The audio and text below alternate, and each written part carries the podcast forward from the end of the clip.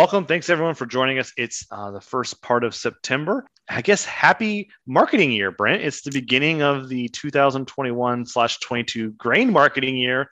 Corn and soybeans. September 1st is when that starts. Yeah, brand new year. I guess doesn't seem like uh, that time of year to me, but it is. I think one of the things I heard that this morning on the radio and thought, I wonder what the marketing year average price will be for 2021 crop. The one that we're just going into. Yeah, the one. No, I wonder what the other one actually turned out to be because I don't even remember what what the data are. You know, the prices finished really high for it, and, and but they started really low, but kind of started kind of low and then just took off. So probably gonna be one of the higher marketing year average prices. I, I mean, I guess we could calculate that. I just hadn't looked it up going to be interesting to see what happens for the 21 crop as well. And when you think about it, the uh, crop insurance deadline prices get set again. It's still a little bit of a ways off for us on corn. Soybeans are getting a little closer, but still a fair amount of time before that pricing window, pricing discovery period starts. Corn prices have been pretty soft here lately. Uh, I think a lot of us kind of thought, you know, we'd see a much higher harvest price option, crop insurance, and now, you know, prices kind of leaking down. So we'll just have to watch it closely and see. I pulled up the K-State has a huge database of, well, they do a, a regular monthly mm. sort of projection of market year average prices. Of course, market year average prices in most years is really relevant to the ARC and PLC payments. Not so much now, last September, that hmm. monthly average price was about three dollars and forty cents a bushel. PLC strike price, of course, is three seventy. So we were looking at thirty cent PLC payments potential in, in the mix, and then it got higher. Right, October it increased a little bit. It got above the monthly average price got above four dollars in January, and then it just sort of kept steamrolling up. So right now they estimated four dollars and sixty six cents per bushel for corn for that market year average price. And that's um, partly because, you know, a couple of the months where a lot of the crop gets sold, October, November, January being the three largest, were all some of the lower prices in that marketing year. I just find it interesting. I think if you ask most people what the price was last year in September, I, 340 is what roughly a little less than $2 from where we're at now. Completely different world. Just short of $400 an acre revenue difference, almost a trend yield. Not quite, but close, 350 or something. That is a lot of difference. And judging from some of the recent land sales I've seen, I think people are not thinking we're going back to 340 anytime soon. I don't know. I mean, we have short memories on this kind of stuff, and we always, you know, you get in this mental framework that you know five dollars is the price now, and wasn't that long ago. It was a lot lower. I think another thing that jumps out at me is this gives us an idea when farms sell their crop, not necessarily when they price their crop. There's a difference between pricing and actually selling. So the transfer of the sell October November, and January.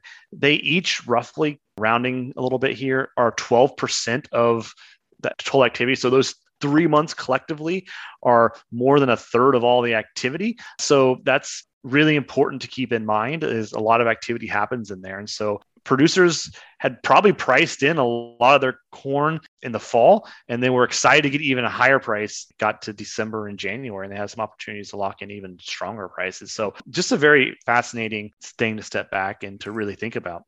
Yeah it's kind of funny that you brought up this deal. I used to look at that a lot. Those reports from kansas state worried about plc you know arc and plc payments and uh, i haven't looked at it for a while it's a good site though. They do good work there. So I guess for listeners, right, you can take 466 uh, for the 2021 20 excuse me, the 2020 2021 market year average price for corn that we're closing at. And you can decide for yourself would you take the over or under on that for the new marketing year, right? Will we have higher prices a year from today or we have lower prices a year from today? We're going to start off really strong. Some producers are going to be able to lock in high $4, low $5 cash prices. And so we're going to see these numbers have a lot of built in pricing already going that way. So it'll be interesting to see how this one plays out market's been a little soft here lately. And I was looking at the other day, just the crop insurance guarantee, I think for corn was something like uh, four, was 484? So somewhere in that range was the initial guarantee. And I thought, oh, we'll be way above that. Well, maybe, maybe not. Hope we are. Things changed very, very quickly. Here's something else that changed. I wrote an article this week about the CRP program, and that program turned 35 years old this year. Actually, the first acres went in in uh, 1986. It's actually been around for a long time. So you think about how long, you know, ARC and PLC have been around, just kind of eight years, nine years. This is a longer cornerstone of, of, farm policy. And it's kind of got a new lease on life in the last few years. A year ago, there was some talk of should we expand CRP acreage or should we expand the that SHIP program? You know, there's talk about expanding, putting more acres in the conservation. So we stepped back and said, what's going on with the CRP program? Acres had traditionally been between 30 and 35 million. The highest it ever got was 37 million in about 2007. It's been on a downward trend. It's going to get really close to 20 million here in 2021. The last farm bill was an attempt to reallocate the way the money is spent going more towards rents and less towards the cost share? Can we you know get some more acres into the program? They raised the cap but there's two ways this program works. Is with the cap the congress saying this is the most number of acres you can have and then congress of course funding it. And what's been going on here is program expenses have been pretty flatline over the last several years but the cost per acre on, of the rental rates has really gone up over the last 10 years 15 years 2008 it was about 50 bucks an acre and now it's well into 80 bucks an acre. So the program has had about the same number of dollars but each acre they've renewed has cost more money. And so you're seeing this decline in the program. So a lot of interest around crp lately. Thinking about the next farm bill we have to wait and see where the proverbial rubber meets the road and how much funding congress ultimately allocates to this program in the future.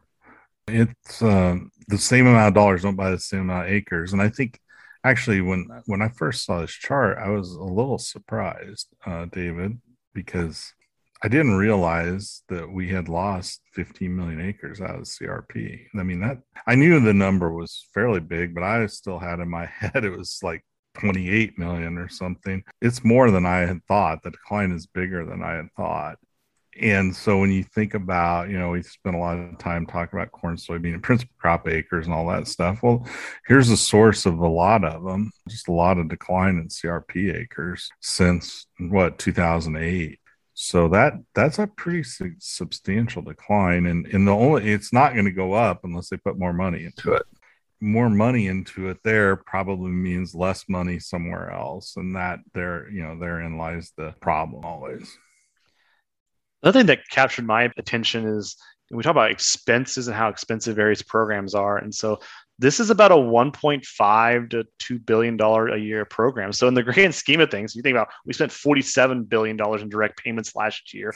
this was a proverbial drop in the bucket. Conservation, broadly speaking, is about four billion dollars of the farm bill spending. This is, you know, not quite half of all the conservation spending. But also to echo your point, Brent, I've been going around saying, oh, we've gotten 12 million additional acres into production coming out of CRP. And that's based on data we had wrote about several years ago. And now it's 16 million acres, almost 17 million acres. And so there's been a, a, a, big supply increase that's come from this. It's going to be interesting to see how this program moves forward. You know, there's a lot of press and attention just in the last month about, you know, the renewals that this the USDA was hoping to actually nudge this number higher and they were trying to get more acres into the program just this year. So the attention on this program is higher than what its actual the tension is trending higher. The actual acres in the program is trending lower. So there's a little bit of a difference there. I think it's worth keeping an eye on. It absolutely is. And you show a little bit later, you've got some numbers on how much is expiring coming up. And that also caught my eye. Some pretty big expirations in 2020 for 5 million acres, another 4 million, three in 21, and 4 million coming out in 2022. So there's some more big numbers. And obviously, I think USDA would like to see those acres, you know, stay in the program or at least replace them. These higher rental rates and the rental rates going to keep going up. If they want to get any land in it, the rates are going to have to keep going up because cash rents are going up. It's going to be a struggle with with that kind of a budget. The retirement of CRP acreage or the expiration of those contracts is not linear. The program was trying to in 1986 was of course trying to get as many acres into the program as quickly as possible. And really 1987 was a big year when they started adding a lot of acres. And so if you think about if these are typically a 10 year contract and you added a majority of those acres in the first five years of the program you get this sort of boom and bust is the right way of, of framing that. But it's this big sort of slug of acres that came into the program and then they sort of you know pause. And so that still is probably what's driving a, a huge part of this non-linear or non-uniform distribution of contract expiration so yeah the program has another big year ahead of it in 2022 with 4 million acres retiring and then you know we'll see how that plays out throughout the rest of the decade after uh, 2022, it, it just tapers off. There's a few years that have less than a million acres or less than a half a million acres retiring on that given year. So it, the program has a lot of uh, movements in it. And so, to Brent's point, they're going to have to have a fixed amount of money next year to spend, and they're going to have to rent even more expensive acres. So that's going to be a challenge for the program. So, Brent, let's talk about the upcoming USDA report. We have a few new questions that we're going to add. Don't have them uploaded as we're speaking, but they're going to be uploaded by the time folks are listening to it. Last USDA report in August had corn yields at 174.6. We're going to add a question asking about 177. So, will corn yields in the September WASDE be at or greater than 177 bushels? For corn, it's USDA is at 50, and we're going to draw the line at 49.5. So soybeans yields at or above 49.5 bushels per acre. Any thoughts, Brent?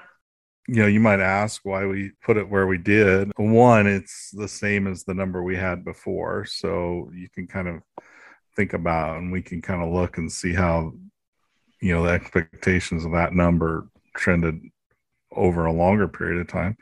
I don't know. It's uh, it's going to be interesting. Jeff's numbers don't suggest big increases or in the future on the yields, but you know your data that you keep showing us about you know the error in the August report would suggest that you know that's not out of the realm of you know likely numbers. So I I will be interested to see what the consensus is on that forecast. Uh, we've had a lot of rain throughout the country, I think. I mean, not everybody has gotten rain, but you just kind of look and it seems like a lot of that moisture problem solved. But you kind of wonder whether that does anything for corn at this point. Soybeans, maybe so, but we'll see.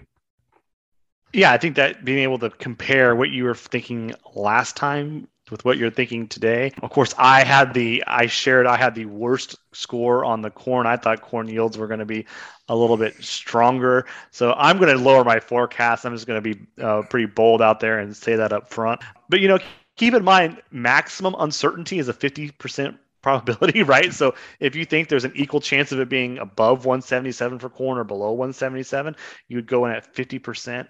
I guess we're going to ask two other questions. We'll just, I'll mention them here. We won't get into the details, but there's been a lot of chatter on social media about what's going to happen with acreage. And so the USDA said in the past, I guess they're going to depart with some of their past conventions, and there could be a chance for them to adjust the acreage numbers, planted acreage, based on you know new data they have available, primarily from the FSA office, so they can start dialing in that, that towards the final acreage number. So that could add another wrinkle to how the balance sheets adjust here in the September WASDE. There's just a little bit more uncertainty, I guess. Hard to know how those numbers will change. I, I don't have any grand insight into whether those will be higher or lower, I guess, at this point.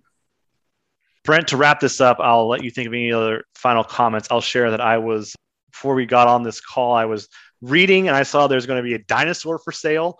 I think it'll bring 1.2 to 1.4 million US dollars. So the, the premise here is there's this triceratops. It was a big triceratops, kind of famous, found in South Dakota, and it's going up for the auction block.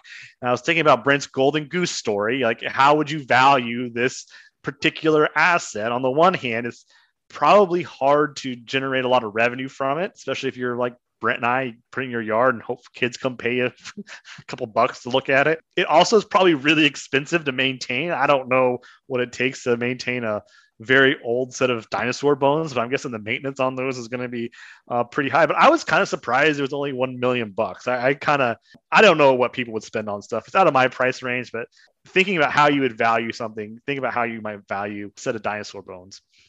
Certainly, it scores well on the rarity factor. the supply side, it's got covered, but hard to value.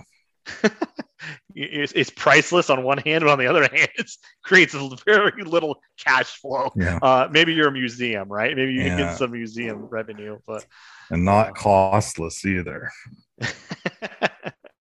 so, if you think farmland's expensive, we'll keep you posted on the dinosaur market as prices for that eventually become public. So we'll see how that plays out. Any final thoughts, Brent? No. Uh, wish everybody have a good week.